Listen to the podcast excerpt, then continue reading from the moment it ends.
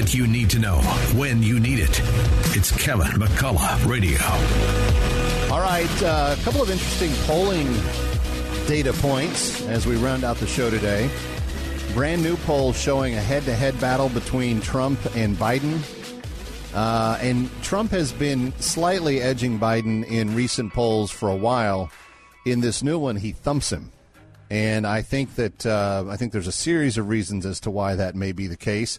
Saturday Night Live certainly didn't seem to understand it, uh, but the American people did. When Joe Biden didn't do anything for Ohio, and Trump goes there at his own expense and brings all of those supplies at his own expense, and he does what they had hoped the government would do, but he did it out of his own pocket.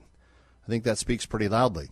Uh, but yesterday, uh, ABC Washington Post, um, Greg Muir sat down with uh, President Biden, had a kind of tough question for him. Take a listen. The latest ABC News poll shows uh, four in 10 Americans say they're worse off than when you were elected. Only 16% said they were better off. So, why is that? Why aren't Americans feeling this? Well, look, I think it goes well beyond the economy. Think about it. You make the news, I mean, you interview for the news. Can you think of anything they turn on the television and go, God, that makes me feel good? Almost anything.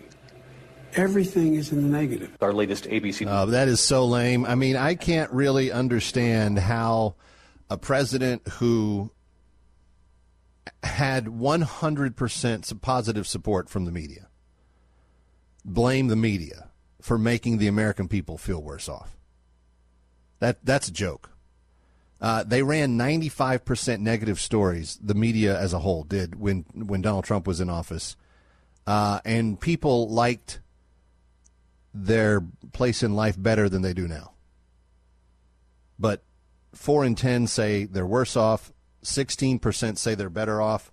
The remaining uh, are somewhere in between, worse off and about the same, but not quite any better. That, that's pretty telling. But he said, "Oh, it's well beyond the economy."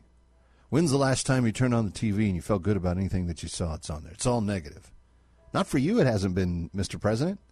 Uh, this press corps has held your hand and uh, coddled you to and fro. Every single time you've tried to shake the hand of an invisible person, every time you've said something that made absolutely no sense, that, that was in sometimes so garbled and indistinguishable you, you couldn't have known what you were saying if your life depended on it.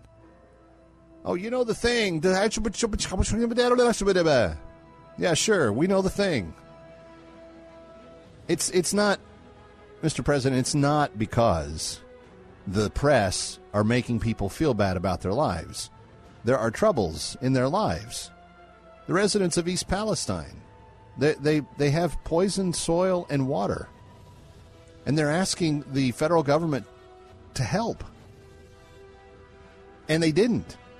But a private citizen who has achieved great wealth because he's worked really hard use that wealth to bring in resources that did that did make a difference. It, it's people watching you with their eyes open, Mr. President, that's that are allowing them to see what's going on. It's not because the guy that does the news or interviews with the news is doing negative stuff all the time. Give me a break.